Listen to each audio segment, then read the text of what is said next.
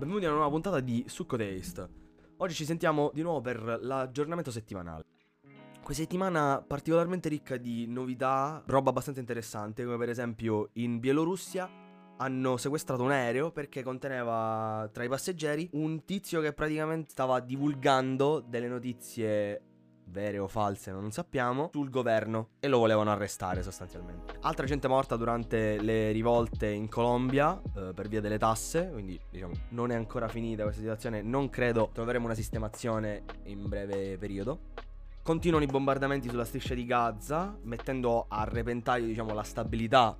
In America, secondo un sondaggio, quasi un americano su cinque crede nella teoria cospirazionale secondo il quale il Deep State, cioè una lobby, abbia cospirato contro il presidente Trump durante il tentativo di risalire alla presidenza nel duemilaventuno. Sempre secondo questa cospirazione, quindi sempre queste persone credono che si voglia scardinare il nuovo ordine mondiale considerato colluso con reti di pedofilia a livello globale, pratiche ebraiche oscure, cabale occulte e in generale avente per obiettivo il dominio mondiale.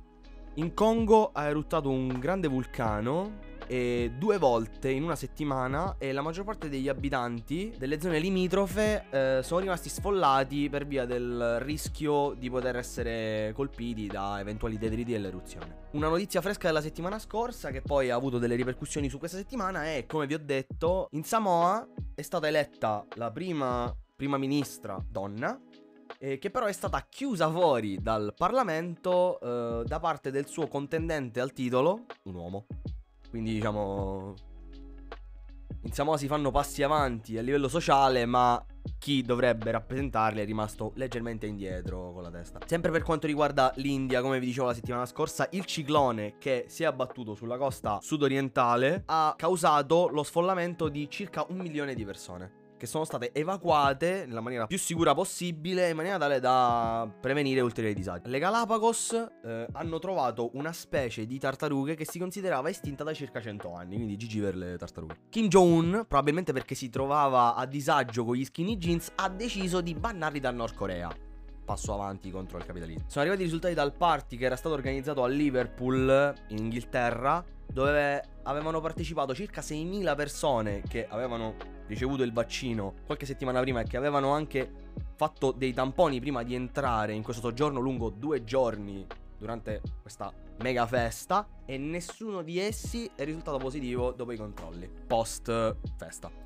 La Germania ha riconosciuto di aver commesso un genocidio coloniale eh, durante la seconda guerra mondiale e ha accettato di pagare uno virgola tre miliardi di dollari alla Namibia.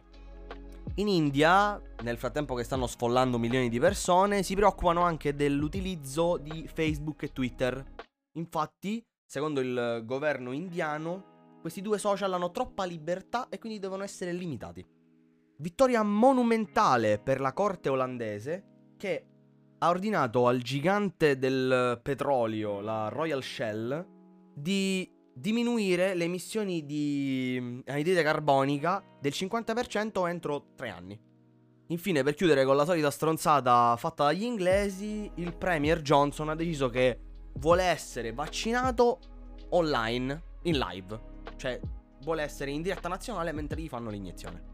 Ah, dimenticavo, il Giappone, nonostante stiano avvenendo diverse proteste per via della decisione di andare avanti con i giochi olimpici, ha deciso comunque di sbattersene il cazzo e farli comunque. È stato posticipato, ma inizierà comunque regolarmente il ventiquattro luglio.